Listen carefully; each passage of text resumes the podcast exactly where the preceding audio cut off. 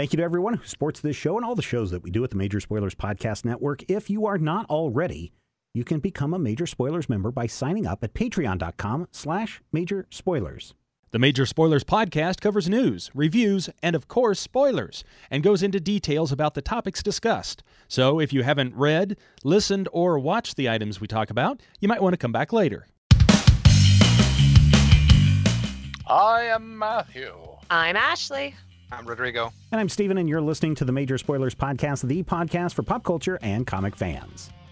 In this issue, we head to the wrong side of the tracks and check out the world of the Dead End Kids.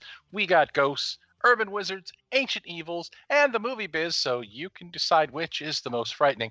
The nerds you trust are here on the show you love to talk about the stuff we're all into, so step up to the plate, choke up on the bat, and other sports metaphor, because the Major Spoilers podcast is about to shoot some home run baskets, and it's on the air.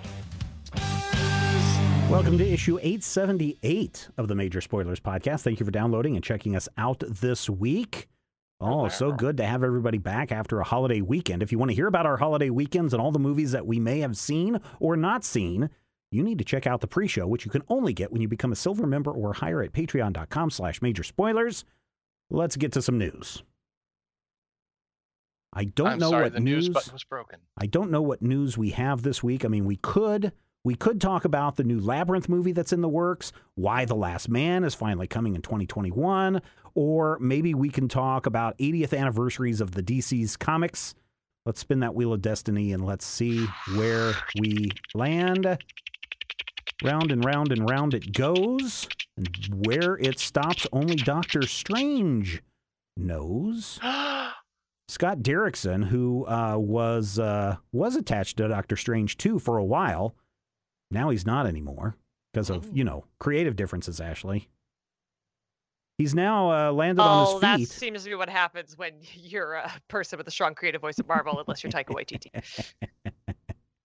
Uh, he has landed on his feet doing another Disney related film, Jim Henson's Labyrinth. The, what is it, a sequel? It is a sequel to that. Mhm. Uh, what, Labyrinth 2. what do we know about this, Rodrigo? What do we know about it? Um, they've announced it. Uh, Scott Derrickson is directing it. Maggie Levin is set to write it. hmm Um, that's all I know. What else do we know about it? I don't think we know anything else. I mean, he tweeted it out today saying, "Hey, everybody, check this out." And uh, we don't know if this is going to be a big movie release or if this is going to be a Hulu release or where this is going to land. If it's going to be on Disney Plus. Mhm. But uh, first question: Who has seen the Labyrinth? Matthew, you've seen the Labyrinth. Yeah, I actually saw it again just recently. We watched it with the kid. Okay. What about you, Rodrigo? Yeah, I've seen it. Okay. And Ashley? Have not. Oh, Ashley, this is one I thought would be right up your alley. Uh, it's got uh, it's got all the Jim Henson Muppets in it. Is Kermit in it? No, but there are some uh, other cool uh, Muppety It- type it- characters. There's a voice that sounds like Kermit in Yeah, it. I, I was gonna that's say because that's if- just Jim Henson's voice, to be yeah, fair. a- any that, that and that's those is like, oh, who's in this movie? Oh, well, Kylo Ren and James Bond are in it. If Right. if that's if that's how you think of movies, then yeah. in fact, I'm pretty sure Yoda's in this too. Didn't Yoda's he in this. Yoda, didn't Yoda just have a birthday He did. a couple days ago? Yoda's in it. Ziggy Stardust is in it. Uh, but the Rocketeer's Betty, girlfriend Betty is, in, it. Yeah, Yeah. In the original. Now this is the sequel, which will be interesting because how did that uh, in the original Rodrigo? Didn't it all end with her kind of quote unquote growing up and not needing to be believing in the make believe stuffs, but all the make believe stuffs were like, if you need us, we'll be here. Yeah, Don't they I'm call not. her a babe a whole bunch in that and pretend it's not problematic? Uh, no, the babe was actually her little brother that she was going through the labyrinth to try and save. Oh, All right, an that's, I will. I will stop talking about a movie I've never seen. I apologize It's for okay. You're good. interrupting. um, I I honestly, ha- even having seen it a couple times, I'm not really sure how Labyrinth ends because yeah, it kind of seems like an end to childish things, and then there's a big dance number with Muppets at the end. Yeah. Right. So so it's like, well, did she? Um, so so, so I don't know. I, I think the door is open to that sort of thing. I mean, if they made a sequel to Jumanji, why can't they? You know, Man, you can two- you can bring this sort of thing back. Technically, two sequels to Jumanji. Uh, yeah, Yeah. It which are both actually her- pretty good. I have it yet to watch her either one. growing up, hmm but not rejecting all of her imaginary friends. So basically, yeah, it's a moment where she's like, "I'm going to be a grown up now," but yes, all of her, you know, imaginary puppety friends are still there. And then, yeah, it does end with a big dance movie for some reason. And then, of course, David Bowie turns into an owl and flies off into the night.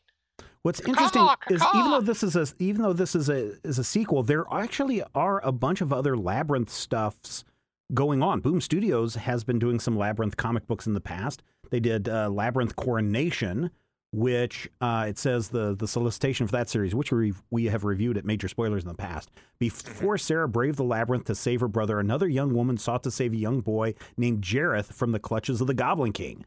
The untold history of the Goblin King and the history of Jim Henson's labyrinth. Uh, he wasn't always the Goblin King. Hmm, that would be Right. interesting. Yeah, he's the new Goblin King. Somebody had, uh, I wish I remembered who, because this person should be in the space program, tweeted the most wonderful thing for a Labyrinth sequel that I really want to see. Oh yeah. Have Jennifer Connelly come back and play the Goblin King. Or she could play her all grown up with kids and having to go save her kids or her grandkids or something. You could do that, but I mean, I think it would be interesting because we've seen that the nature of the Goblin King is that it's it's you know more of a thing than it is a person. It's like a, It's a a man- title. Yeah. Yeah. It would be interesting to have the Goblin King and not mention it, you know, necessarily at the beginning of the film.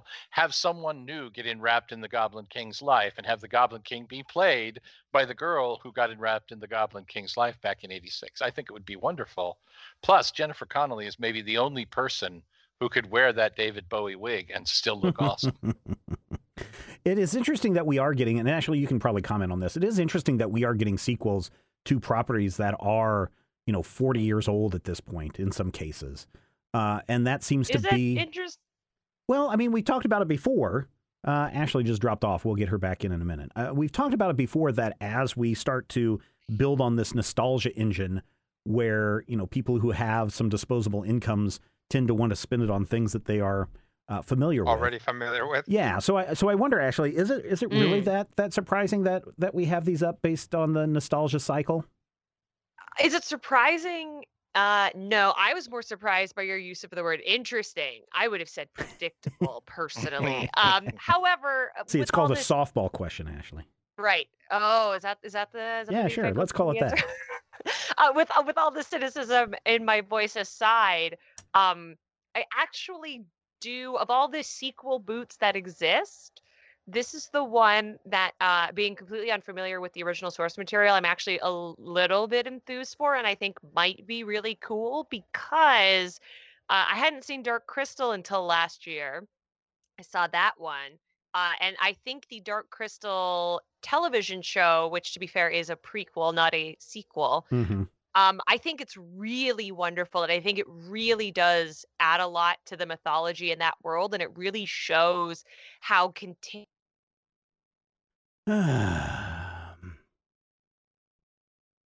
All right, everybody back. Sorry about that. Our looks, Hello. looks like I will be buying a new a new uh, thingy tomorrow.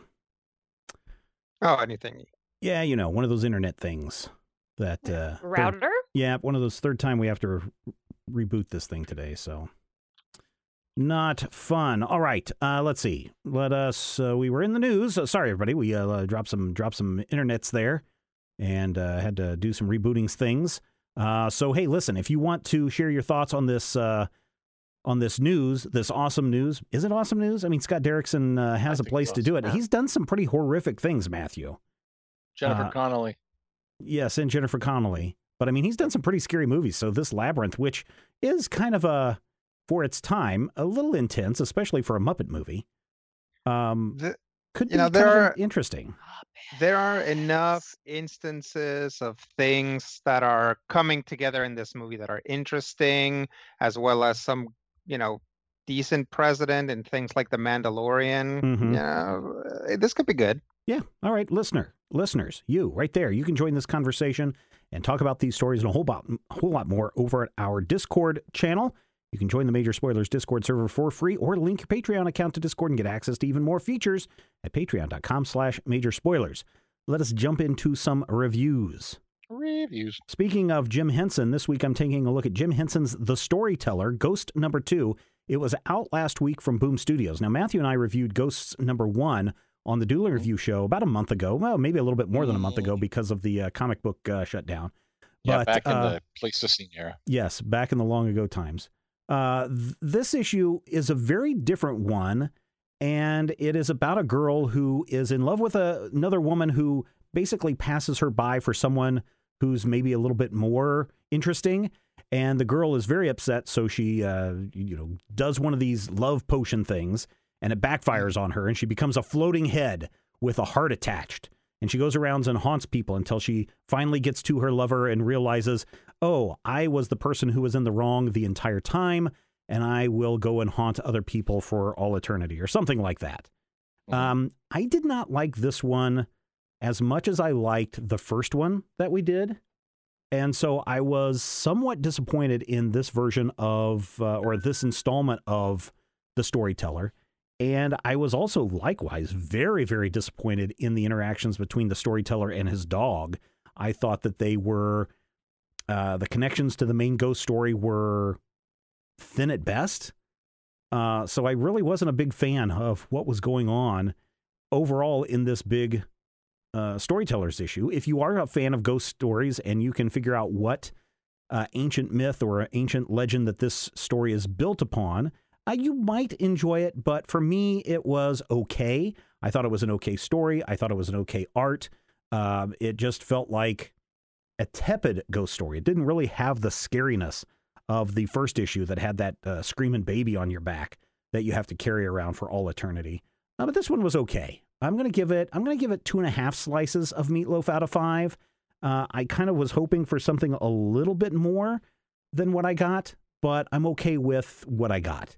So there you go. Jim Henson's The Storytellers Ghost Number Two out this uh, out last week from Boom Studios.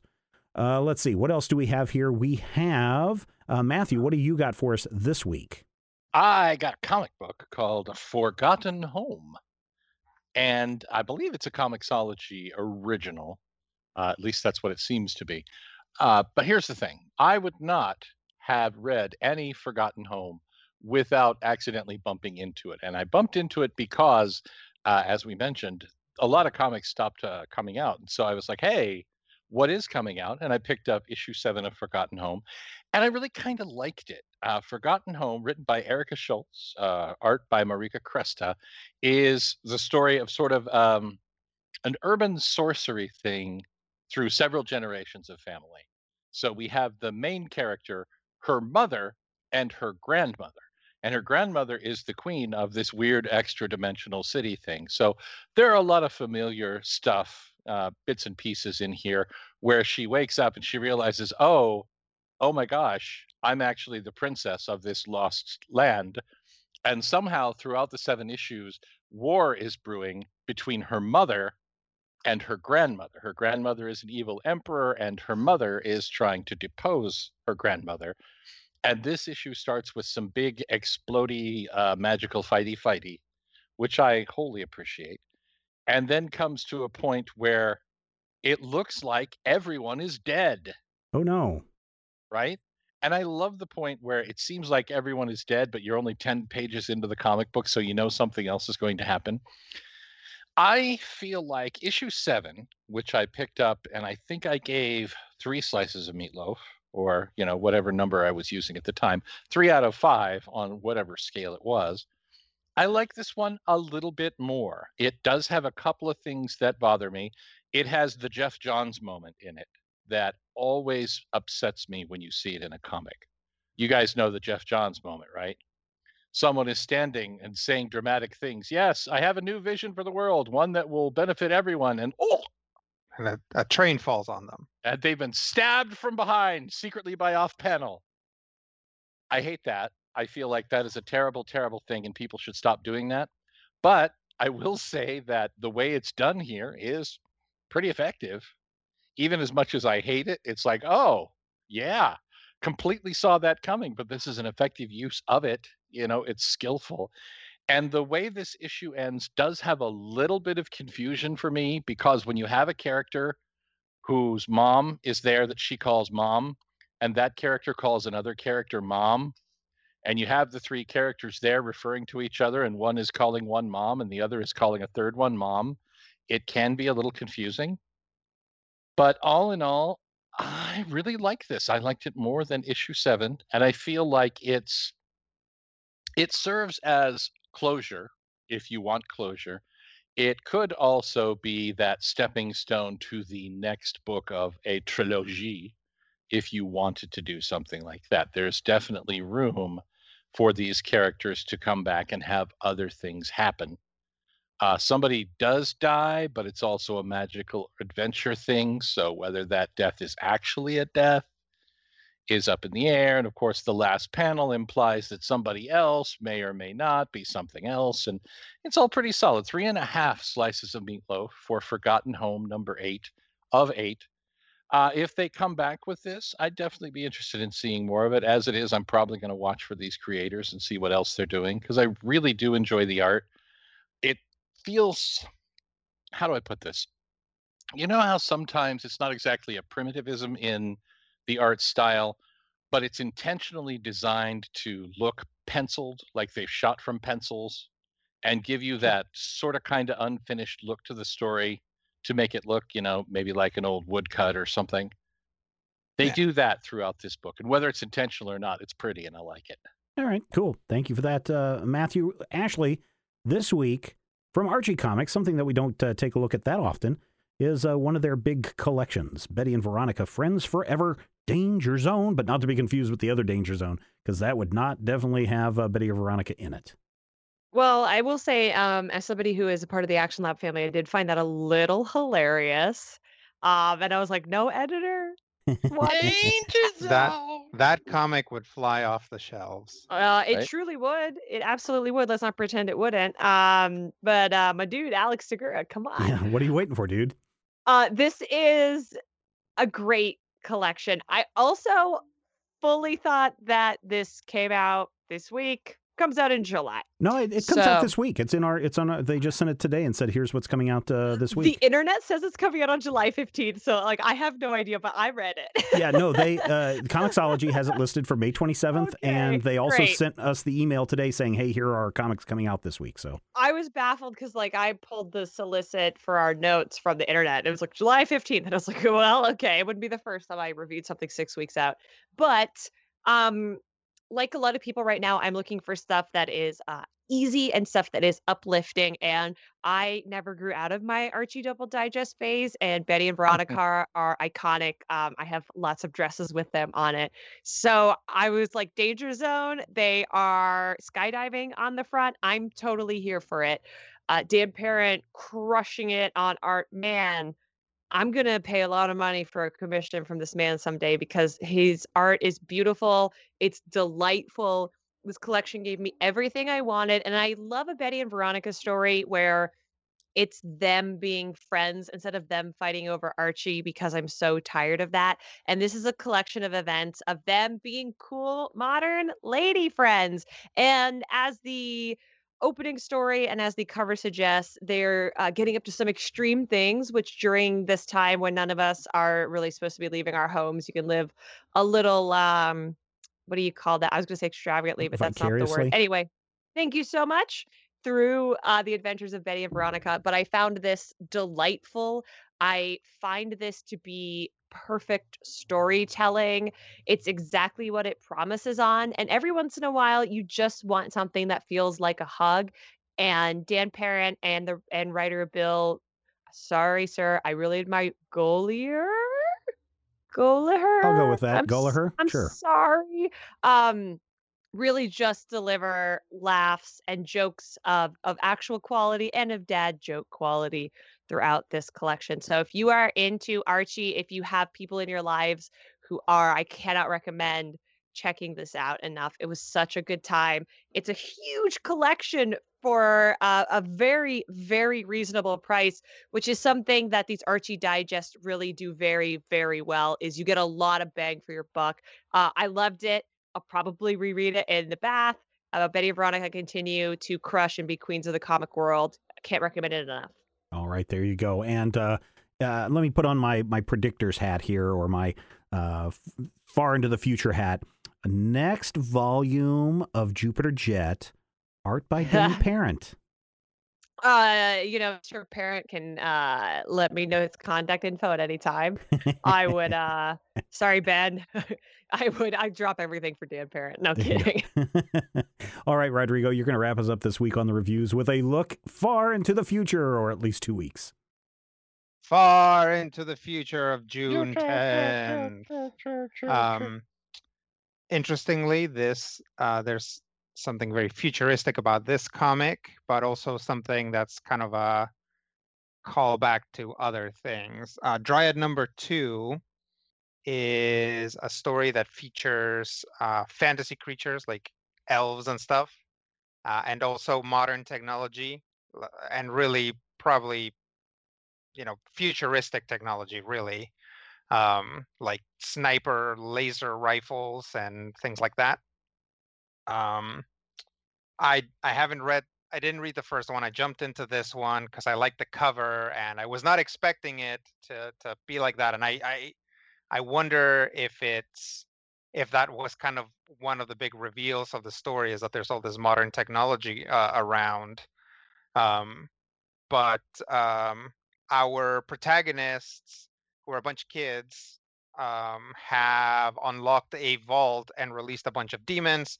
And as the story goes on, you find out that not only are they not demons, uh, they also have a connection to the kids' parents. Oh, Um, so there's that. Uh, this, uh, the art is very good. Uh, the the demons have a really cool look to them. I really like it.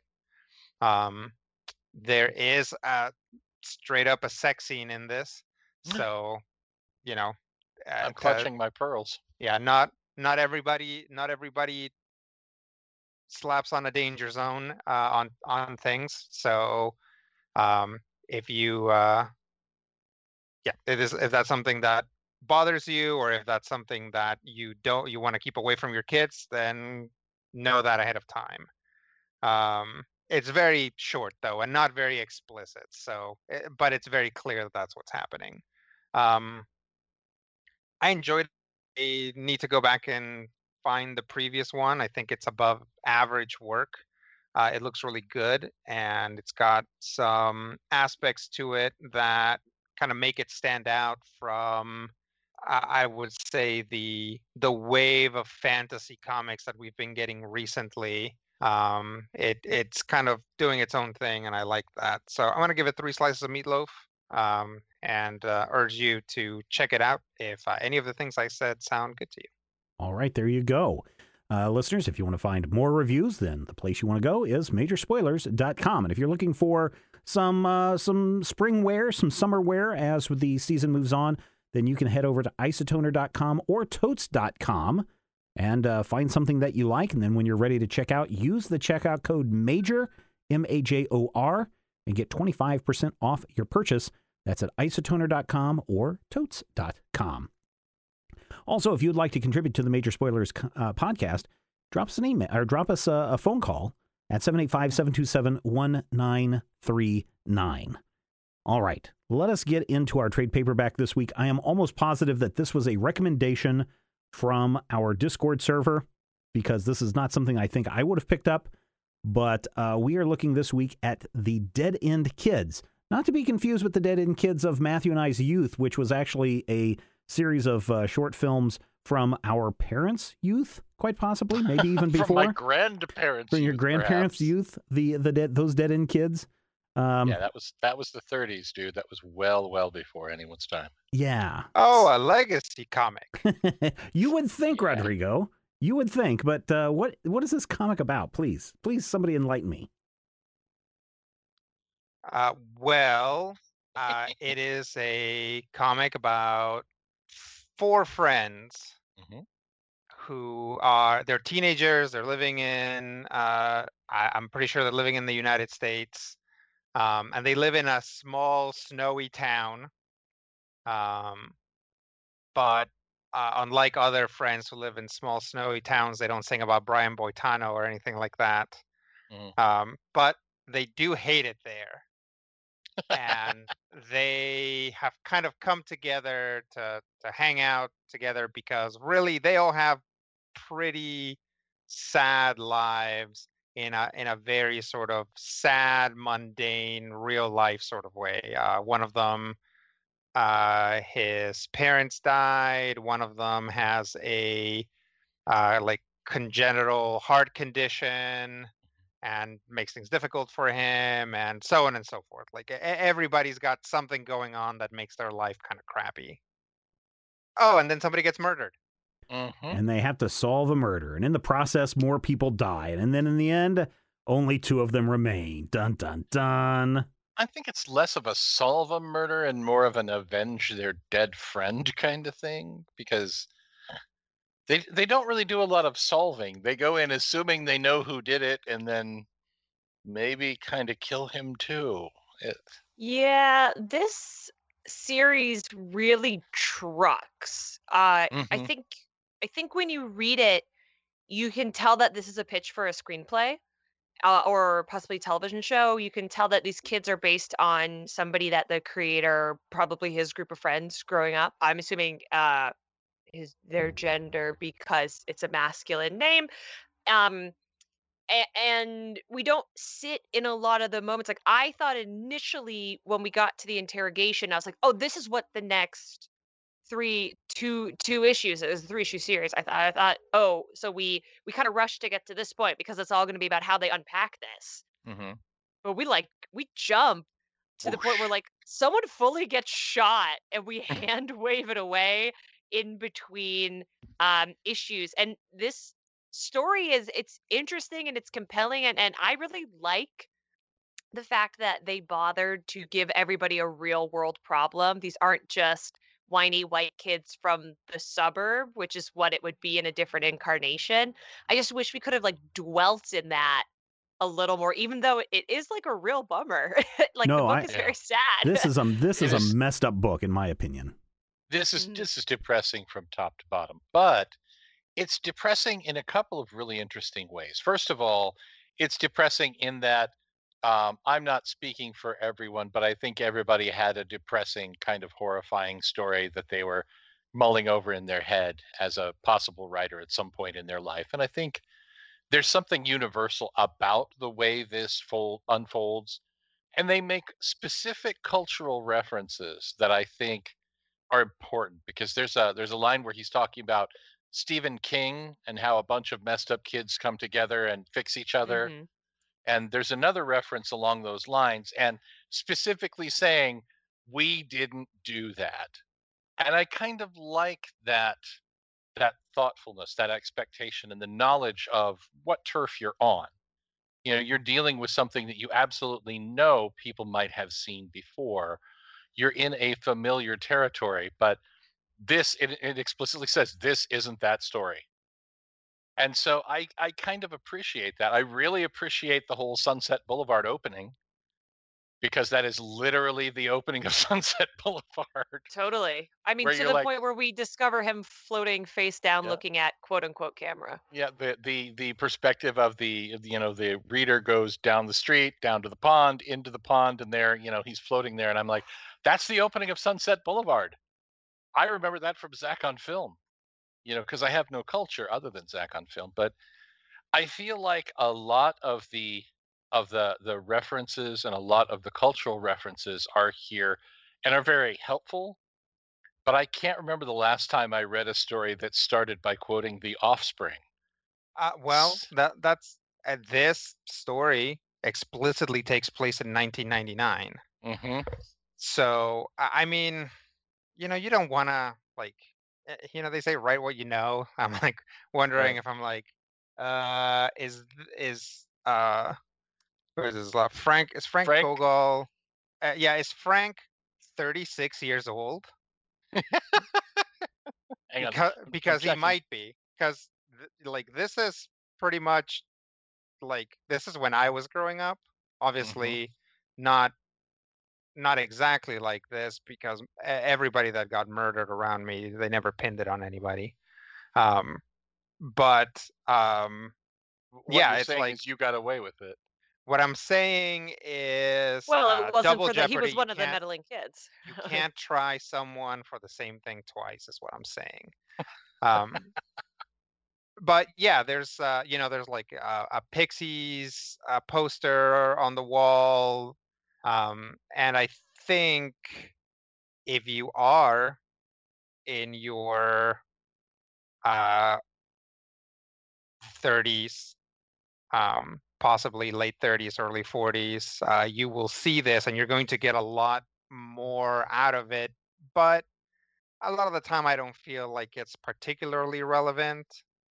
Um it's like you can swap out a um a, a pixies reference for a death cab reference and slide the story up or down however you want or change it to i don't know chicago Back it up and have it be, uh, you know, a Skid Row reference. Yeah, exactly. You can uh, the the references don't necessarily add anything to it. Uh, th- they don't add context so much as uh, they just like flesh out the world, right? It's Right. like if you knew what was going on back in these days, then you might infer some things. But there's really nothing going on that makes this the 90s, right? Uh, other than I guess nobody says, "Oh no, somebody is in a pond and whips out a cell phone and calls." Yeah. yeah. I mean, But- that's but that's the don't big have thing, right? for That's, Y2K. you don't uh, that's true that's true some people are preparing for y2k that is something that was happening so um but again doesn't have a lot of bear- i was i was i was expecting that to have some bearing in the story. I was expecting for somebody to be like boy it's a good thing that you know my mom has like four pallets of of canned fruit for us to use because she's preparing for the the y2k apocalypse but it doesn't. Right. Yeah, no, there's, uh, as I actually said earlier, there are some really jumps in incidents that if these guys were really friends, I think maybe we'd spend a little bit more time on, hey, our friend was just shot. Uh, it's two weeks later. Let's go uh, jump ahead and hand wave all this uh, trauma right here and get down to business of uh, accusing the wrong person of of killing Right. our friend. I would have liked to see this with another issue. Uh, maybe even as a sixer, although a sixer might have stretched it too far. But I think a four issue arc rather than a three issue arc might have given it a little more room to breathe because it's effective in what it does, but it's also very, very gut punchy, depressing kind of, my God, what did I just read? I need a drink at the end kind of thing because it is very much a lot of trauma in a very short time. Yeah, I'm I'm curious uh, from those of you who enjoyed this uh, book, was the reveal of the motive for the murder? Did it make sense? Was Um, it was it a, was it a which, which, which murder well the the main murder that they're the main murder that they're that they're looking at? You know, Right. it's No, like because we don't oh, spend it's enough time. We don't spend enough time with that character. Yeah, that's. I think that's the Yeah. problem, right? Is that we don't get to spend uh, enough time with any of the characters. Yeah. And the two characters that we do get to spend any time with, art is fine, but those two characters are interchangeable and they look so much alike. It's easy Yeah. to get them confused. And same way with their parents, it's easy to get them confused. The only two that stand out in this issue, or three, is Tank, the girl, Mhm. and the bad guy with the baseball cap uh, on backwards. and that's because he Mhm. has a baseball cap and that's on because he has a backward, right? baseball cap on. Yes. like Well, a joke There, I think I like this because I like the ideas of it, but to me, it just sort of reads like this uh, person wrote out their pitch document, and then that's what became the story. And when Right. you write your pitch or you write your outline, uh, I mean, I- write a very detailed outline, but just because it's in the outline doesn't necessarily mean that it has to make it on the page. Mhm. And you often have to flush out things in between. And, and it feels like we're reading the bullet points. It feels like we're reading the newspaper Yeah. report of events. And I think the reason that all of us are driving against that is because the material and the characters are interesting enough that, like Matthew said, maybe six issues would have been too many issues. And we've all read series like that as well, but we all wanted a little bit more out of this. Yeah, I Well, think I, there's I And another- ultimately what we got. Yeah, yeah, there's another issue with that, and that is that this piece explicitly is calling on certain tropes, right? Back- eh, Yes. Like we're we're not the losers. We're not these guys. Back in those days, we were all doing this, and it sure wasn't that. And it's like that calls for a story that it, it calls for a story that's gonna move slowly, for Mhm. a coming of age Mhm. story. And it's like if you contrast the way that this story starts with some of the choices that get made, like for example, a character is shot at the end of one issue, and Mhm. by the next issue, they're already over it. Like Right. So it she has to have literally been- it says, has have "Oh yeah, six I'm fine by the way." yeah, Yeah.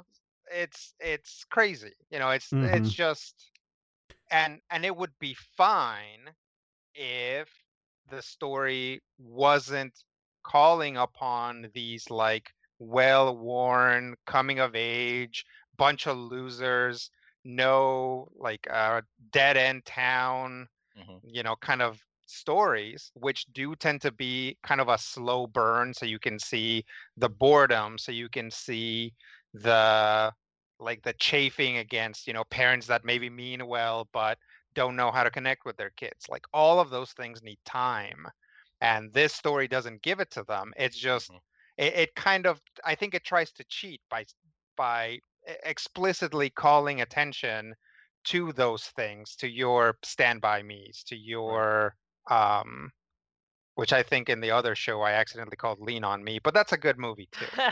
Um I feel like the the biggest problem for me was how much of this has to be sort of gleaned from reading between the lines because mhm.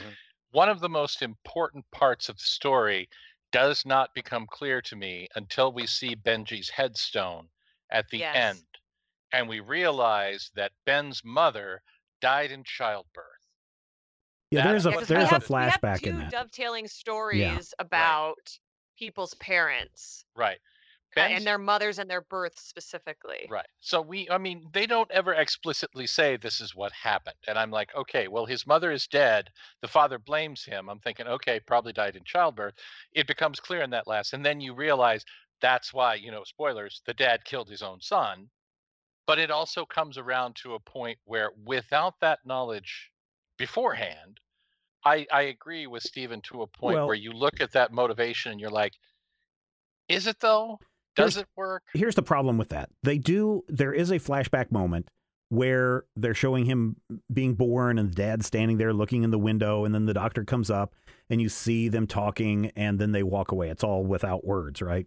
The problem mm-hmm. is and that is that is supposed to be oh, here is where the guy, you know, lost his wife in the childbirth. The problem is they couple that the I think it's the very next page or, or close to it is hey, your kid has a heart problem. And uh, so now we have to tanks take care of this. And so the problem is those two parts are so close together.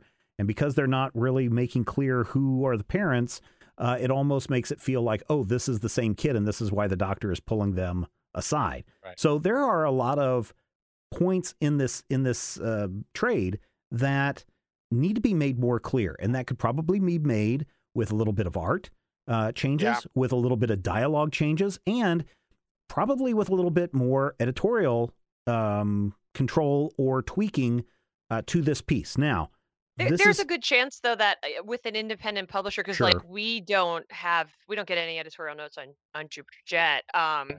you know, there's a good chance that it, whoever's being credited as the editor is actually doing a job more like a production Right, right. artist, because that's the way that small publishers work. Is you you get work that's largely finished and they're just sort of more of a printing house than anything else. Yeah. Right. Now, there have been times in the past where Matthew and I have been reading some uh, collected series, and we have said, this makes no sense. Uh, this feels like it should be a five or six issue miniseries when in fact it's been cut short. And every time we've mentioned that on a show, a creator reaches out to me and says, Yes, the plan was to be this long, but because of this, we had to cut it back, or because of editorial mandate, we had to cut it back. Um, Right. And so, again, this feels like somebody somewhere just said, We need to remove an issue or two and tighten this this story up. I So, can see that. I don't know. I, I just uh, this there's too much jumping around. There's too much stuff that doesn't coalesce or make sense. Yes, do, do people want a uh, depressing story of, of of teenage life? Uh, this story definitely has it. Could it be made better? I think it certainly could. Well, and I think there is an intentional uh, decision made to keep some of these things uh, oblique for lack of a better word, um, to where we don't explicitly, it's a show don't tell situation. We don't explicitly say Tank has a terrible heart problem at the beginning. They kind of dole that out a little bit at a time. They talk about Tank, and in his first, uh, you know, appearance, they're like, "Make sure you take your medicine," and then they're like, "No, wait, don't get all riled up." So all of it is kind of it's trying to do a slow build for four main characters Yeah. plus three additional ancillary secondary characters and then the parents who are in play and there's a lot that kind of gets glossed over because the story is trying to do uh, a, a very realistic thing where you are in this world and all of a sudden you're just here and in the real world nobody says as you know stephen when we went to college 40 years ago together at the same time um, you know that doesn't happen in real life you learn things about the people that Wait, you meet what? a little bit at a time right you know and you don't we don't ever say ashley you and i of course have been married now for a year and a half and we don't talk Mhm. about it on the show because it's embarrassing uh, and also For you're Ashley, rodrigo's definitely. ex-wife but you know it's all it's one of those things where in real life you learn these things sort of you know organically out of interactions and in bits and pieces and there's an attempt to do that here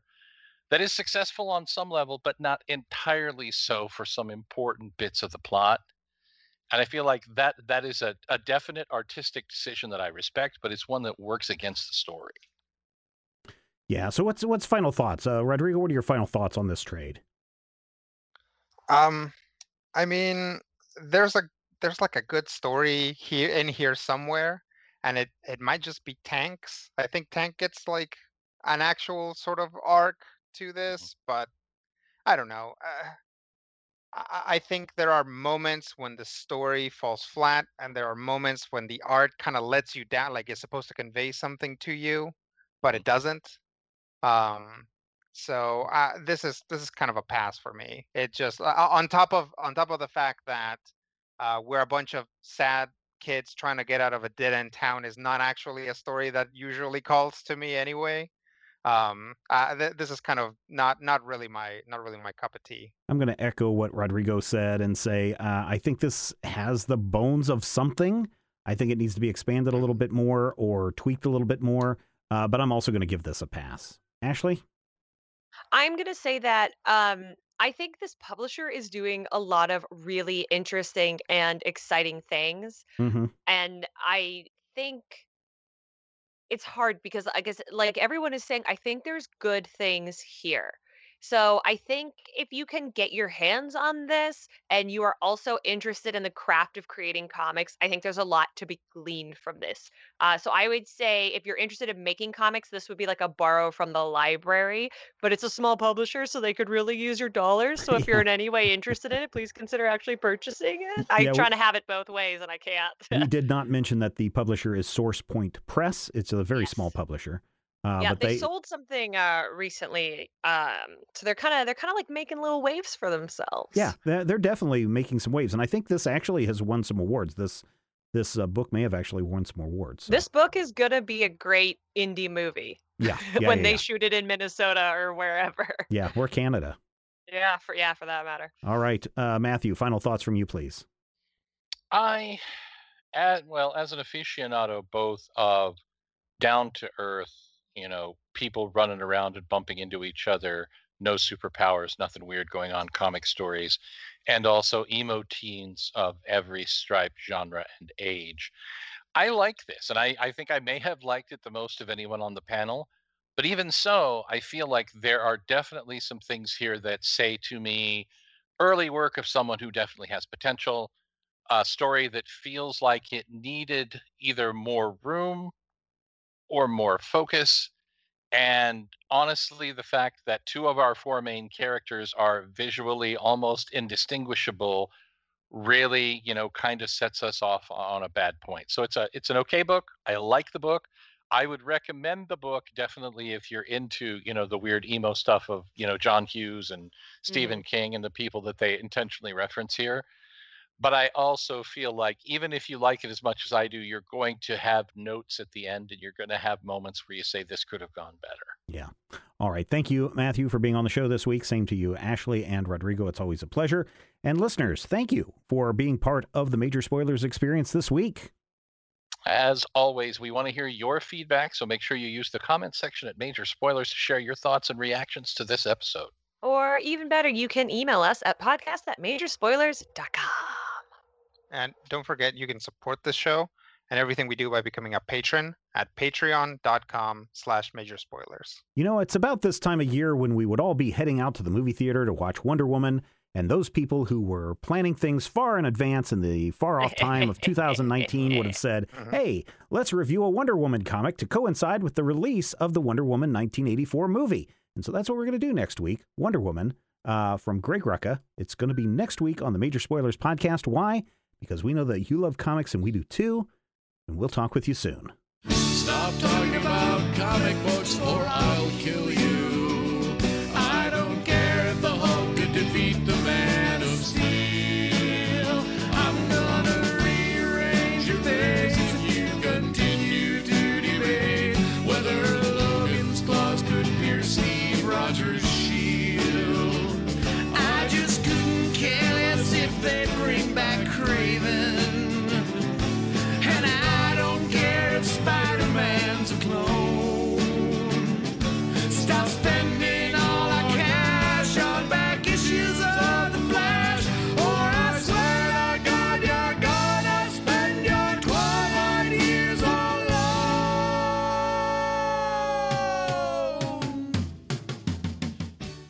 Podcast is copyright 2020 by Major Spoilers Entertainment, LLC.